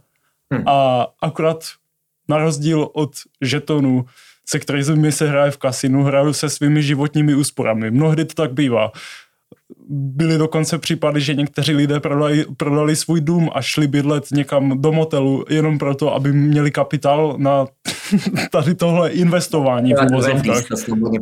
Ano. no. A, ale zase někdo by označil vlastně Wall Street Bets za skupinu geniálních lidí svým způsobem, kteří jednou provždy ovlivnili akciový trh natolik, že vyhráli nad velkými fondy. A chtěl bych se tě zeptat, jaký máš názor na tady tu skupinu vlastně, nebo tento subreddit a celkově, co si myslíš o té situaci kolem GME? Hmm. No, já to třeba osobně beru jako zábavu, jako, a, takže já, já ani jako nejedu s obcema, nedávám ty krátké, dlouhé pozice, takže mě se to jako týká, že já to fakt beru jako zábavu a Eh, když člověk má rád ten finanční svět, tak eh, spoustu je tam, oni to, oni to právě eh, tagují jako shitpost a tak, že si to jo, dělají. No. Někdy, někdy, někdy je to samozřejmě real a tak dále, ale jako je to krásně napsané, fakt jako, takže to fakt jako, já to beru jako srandu a dost, dost lidí to bere jako srandu, ale uh, názor, názor je takový... Jsou to šílenci? šílenci, no, asi to není, není to optimální strategie pro většinu lidí, ale zase ten trh je tak, jako v té finančně je tak velký, že prostě někoho jako to baví. Tak jako gamblit, hmm. asi to není budování majetku, ale když se, já, já tak trochu doufám, že většina těch lidí to má právě pro zábavu, ale několik jako, tradeři tu vždycky byli, jo, vždycky byli trading, vždycky to byli tradeři, a akorát teď jsou koncentrovaní v tom, na tom subredditu, na tom redditu a prostě jako více vidět, no, i v rámci té, uh, vlastně toho GameStopu. Mm-hmm. Tak to je jako více vidět. A já to nějak jako neodsudu, že to jsou šílenci. Já to beru jako formu zábavy. No. Ano, jako nerádil bych nikomu, ať se podle toho řídí. A, jo, ale dělají jako super obsah. Super jo, obsah. Jako zábava to určitě je, no, když se tam člověk podívá, no. tak je, je, je to sranda. Ale ještě jsem zapomněl představit vlastně celkovou tu situaci. Uh, tak v kostce bylo to asi takhle. Možná by to Ondra vysvětlil líp, ale já se pokusím to vysvětlit co nejlíp.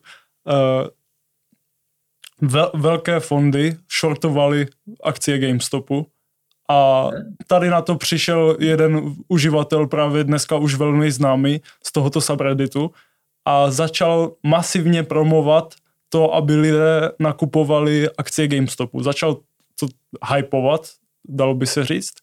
A potom se objevila obrovská skupina retail investorů, kteří uh, kupovali GameStop a dávali vlastně svůj kapitál, někdy i veškerý majetek byly i takové případy. Sice to potom nedopadlo úplně dobře, ale to už je druhá věc. Ale vlastně v kostce porazili tyto velké fondy a nakonec... Na to eh, prodělali, no, protože právě ty fondy sází na to, že cena půjde dolů a jelikož je vlastně ti retailoví investoři v tom kapitálu nějakým způsobem přebyli, i ten, který byl jako napákovaný a ta akcie šla nahoru, tak ty fondy jako zaznamenaly masivní ztrátu, úplně jako jednoduše, no. A furt zaznamenávají, protože oni jsou v té pozici jako zamčení. Čím vlastně déle to půjde nahoru, čím více, tak oni budou konstantně prodělávat. Ano. Protože to v podstatě nemusí být ani, eh, když to nikdo nekoupí, ty akcie od nich, vlastně ten, uh, oni, když máš tu krátkou pozici, ten short, tak tu akci musíš vrátit za tu krát, nízkou cenu. Když na tu cenu prostě ne, nikdo ji nechce koupit a neklesne, tak prostě ji nemáš komu, uh, komu prodat a prostě pořád proděláváš. Takže to tě jako může úplně jako zrujnovat, protože tam platíš poplatky na těch pozicích, a jako velké docela. Ten trading je mnohem jako náročnější na hmm. poplatky, než jako takové dlouhodobé investování, co dělá většina lidí. A nějakou na to mám situaci, no on tam je na tom ta krása, že on to ani až tak jako nepromoval, on spíš ukazoval tu svoji, uh, svoji situaci a prostě jako myslí, že ten GameStop je jako extrémně jako by podhodnocený a nemá právě cenu tu, za jakou jí mají ty, ty fondy. Je třeba říct, že ty fondy, ten, ty finan, ten finanční svět není jako často jako moc eh, fair místo a ty hmm. fondy prostě vlastně, vlastně oni dělají to, co dělá jakoby Elon, ale opak. Oni mají velkou moc, ať už mediální, anebo kapitálovou, anebo prostě kapitálovou, takže oni sadí na to, že ta společnost půjde dolů. Tak to vlastně jako naplní, je to sebe naplňující proroctví.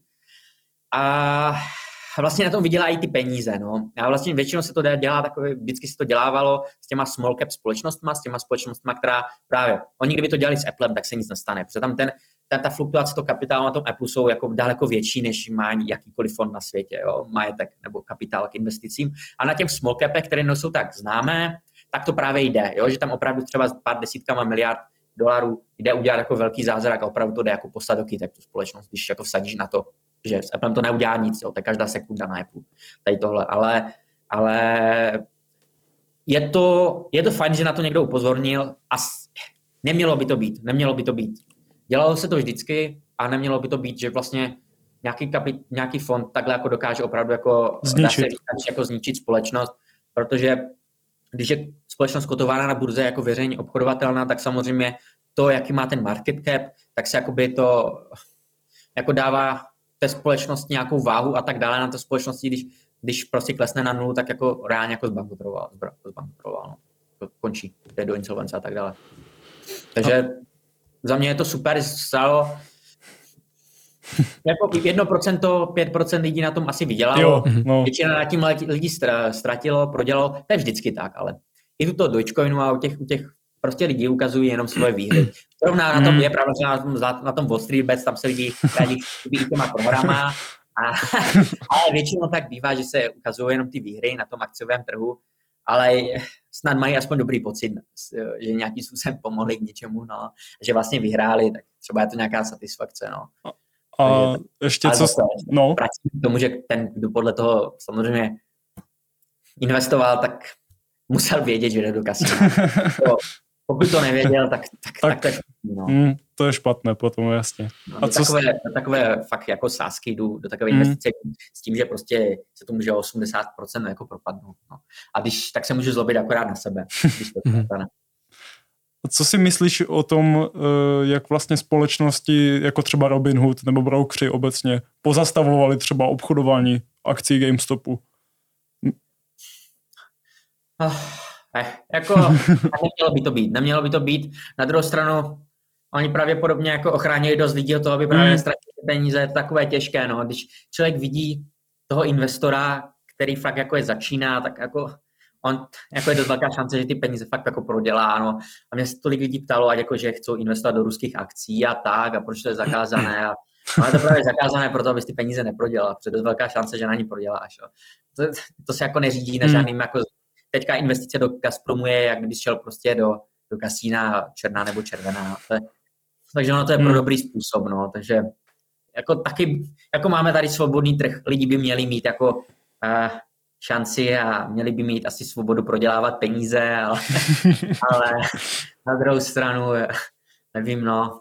Jasně. Já, já z té pozice toho jako uh, konzervativního investora vím, hmm. jak, a z člověka, který ví, jak se chovají jako ti lidi, kteří neví, co dělají na tom akciovém trhu, tak já to vlastně vím, že to je pro ně vlastně dobře, no. To je jak prostě řekneš dítě, že nemají z mochumurku, protože jak to no. Těžký, no.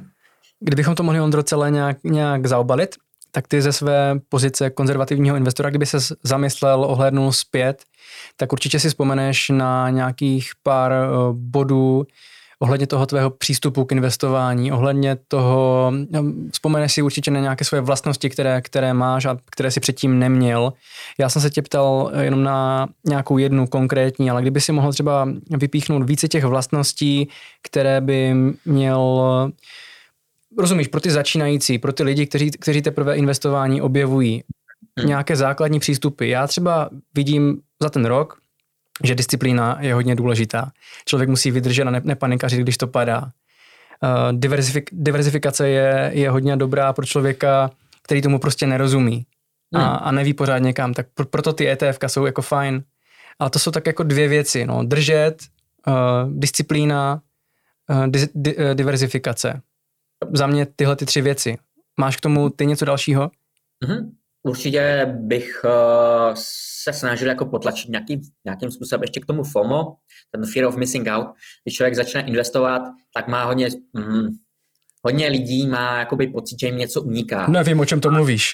No, a chtějí jako vlastně skoro veškerý svůj životní majetek, který 20 let šetřili, tak jako rychle, protože je ta inflace a ta, ta doba k tomu ještě jakoby hodně tíhne, ale zase, jelikož mám ten, ten, ten portál na tom patronu, ten, snažím se vzdělávací, tak spoustu článků se na to psal, nic vám neuteče v těch měsících, jako nic. Když jste jako začali ve 40 a nezačali jste v těch 18 nebo 20, tak už je jako fakt úplně jedno, jestli ten, jestli ten, jestli ten trh budete mít ve 41 nebo 42, takže fakt uh, začnete a začnete tam mít ten majetek, takže jako roz, s rozmyslem být jako opatrný vzhledem těm investicím, nic jako fakt neuteče. Ty, uh, ty vlaky, a ty vlaky prostě co jsou jako pomyslené vlaky, ty akcie, každý den se jako nabízí nějaká a nemusí člověk, když jako mu to jako v úvozovkách nějakým způsobem uteče ta akcie, ten propad, tak nemusí být jako vůbec toho zklamaný, protože je dost velká pravděpodobnost, že za měsíce, možná i za rok, možná za tři roky, tam ta akcie bude znova a on si to nakoupí. Jo. Ta trpělivost je strašně důležitá. Ta trpělivost, mm-hmm. že neúročení, a nehrnout se do toho akciového trhu a investovat se rozmyslem. Jo.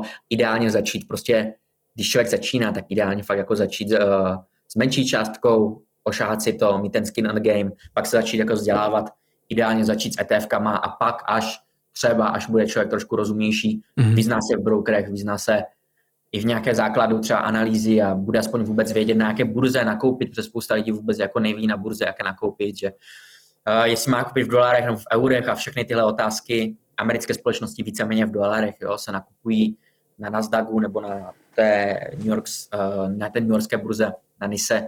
Takže mm, až tohle všechno zjistí, tak pak teprve se jako k těm akcím, jo. všechno má svůj čas a ty akcie taky.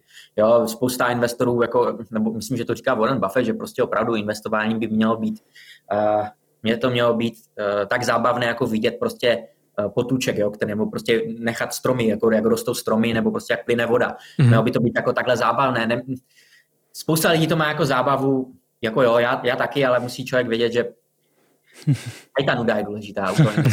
jo. Ta dl- já mám spíše takhle. Můj styl je spíš, že dlouhodobě, ale spíše jistěji, než krátkodobě a mít vysokou šanci, že na tom ano, vydělám, ale taky vysokou šanci, velkou šanci, že na tom i prodělám. Já jsem spíš jakoby ten, že mám ten, ten člověk, co má čas a jako mi, klidně mi jako stačí výnosy kolem 7, 8, 9, 10% ročně. Mm-hmm. Jo, je to průměr trhu, trhu. Já jsem měl samozřejmě poslední roky víc, měl jsem přes 20% všechny tři roky poslední a i v posledních vlastně, pos, poslední 8 let mám jakoby nějaký ten uh, eh, CAGR, to je jako nějaký složené, složené mm-hmm. návratnost investice, mám kolem 18-19% a to prostě nemusí být a je to na standard. Je to na standard, že se mi nějakým způsobem dařilo a je dost pravděpodobné, že v tom horizontu 25 let se to vrátí k tomu jako nějakému tomu normálu kolem 10%, jo, mm-hmm. což je jako fakt krása, to je jako fakt pěkná, to stačí. Když člověk má, dá se říct, jako v vozovkách jistých 10% ročně v dlouhém horizontu, ne každý rok, ale v dlouhém horizontu průměrný návratnost, tak je to fajn. Takže abych to schrnul, takže těch ideálních 10% eh, konzervativních je fajn návratnost. Třeba pro mě a když ten člověk bude jako investovat s rozvahou, tak se to dá, jo, a není na tom žádná magie, jo, dosahovat těch 9-10% ročně. To fakt jako zatím není magie. No a viděl jsem mm-hmm. nějaké srovnání tří různých přístupů, přičemž ten, ten jeden byl DCA, prostě pravidelné investování, eh, dávám to tam ka- každý, každý měsíc a nehledím na to, jestli to jde nahoru nebo dolů. Pak ten druhý přístup je, hele, tak počkám si, ono to třeba spadne a v tu chvíli já nakoupím. A hmm. pak je ten třetí uh, přístup a to je vyloženě jako časování trhu. Vyloženě si jako vytipuješ kdy a co. Mohl by si vysvětlit, který z těch přístupů je nejvýhodnější a proč? V minulosti, zase já ještě řeknu v minulosti, do budoucna je těžko říct, ale v minulosti byl samozřejmě ten DCA, to průměrné vlastně nějaké nakupování do toho trhu je úplně jako to nejlepší a přímo v propadech třeba nakupovat. Je to, časování trhu je fakt jako těžké, proto já ani jako časový trh nenát, já nečasuju trh ani u těch individuálních akcí, když to možná někomu může připadat. Já opravdu vypočítám tu vnitřní hodnotu, mm-hmm. nakoupím a prostě čekám. Jo, to je všechno. Já, já nevím, jestli to po tu vnitřní hodnotu klesne o dalších 20%. Je to možná, anebo se to odrazí. To je fakt jako, to nejde. U to časování trhu je tak náročné z toho důvodu, že to musíš vlastně dobře prodat a pak ještě jako dobře koupit. Takže ty to nakoupíš, když, i když ta cena je přepálená. Ty si spočítáš vnitřní hodnotu a i když to je prostě o, pět, o pěti kilo víc, tak, eh, tak do toho jako jdeš. Nebo... Ta vnitřní hodnota, ta vnitřní hodnota právě není přepálená. To je opravdu jakoby mm-hmm. ta hodnota fundamentální, to, ta nějaká férová, řekneme, za ten biznis. Není to nějaká sleva výrazná, ale není to, že by to bylo nadhodnocené. A když si vezmeme třeba, já nevím, Teslu, nevím, jestli máš v portfoliu no, Teslu, ale... No, ale vím vnitřní hodnotu, no. Jak když jsem dělal analýzu a fakt jsem bral jako tu největší, že se jí fakt všechno bude dařit a že jako splní všechno to, co jak předpokládá, tak byla vnitřní hodnota 835, no. Tak bylo 835, což je jako docela hodně, jo. To je jako nejvíce, ale to jsem jako fakt byl hodně optimista mm-hmm. a dával jsem tam vždycky jakoby dáváš předpověď toho volného peněžního toku, jak se jim bude dařit. A když jsem jako dal velký ten peněžní tok, se jim fakt jako bude dařit, tak to bylo těch 835 třeba, no, teď nějak kolem tisíce. Ale bylo to i 835 v minulosti. Teďka mm. někde, nedávno. Dobrý. Jo, takže, takže tak, no, ale to bylo fakt jako hodně, já takhle nejsem, já jsem víceméně pesimistický, ale chtěl jsem to zkusit jinak, chtěl jsem jako být, uh, protože ta Tesla bude pravděpodobně vždycky nadhodnocená, ta Tesla asi na ten PE třeba kolem 15 nebo 13, jako asi nikdy nespadne, ale bude vždycky jako třeba v úrovni nějakého toho Amazonu kolem 70, potom mm. je kolem 200. Ale dá se říct, že až ta Tesla bude více vyzrálá, bude starší ta společnost, tak bude mít větší zisky a, ta, a, ta, a vlastně ty zisky doženou ten fundament. To se tak děje často a, a ten price to earnings, to znamená vlastně cena na trhu děleno zisky té společnosti bude jako nižší. Čím nižší je, tím jsou vlastně nepřeplácíš za tu společnost. Když to jako zjednoduším velmi. Mm-hmm. Dobře. Vašku, máš ještě něco? Nemám. Fajn. Tak v tom případě my se s tebou, Ondro, rozloučíme. Děkujeme, že jsi přijal pozvání do Education Theory. Děkuji, děkuji za pozvání. Snad to divákům pomůže. měj se, měj se hezky. Ahoj. Ahoj. Ahoj.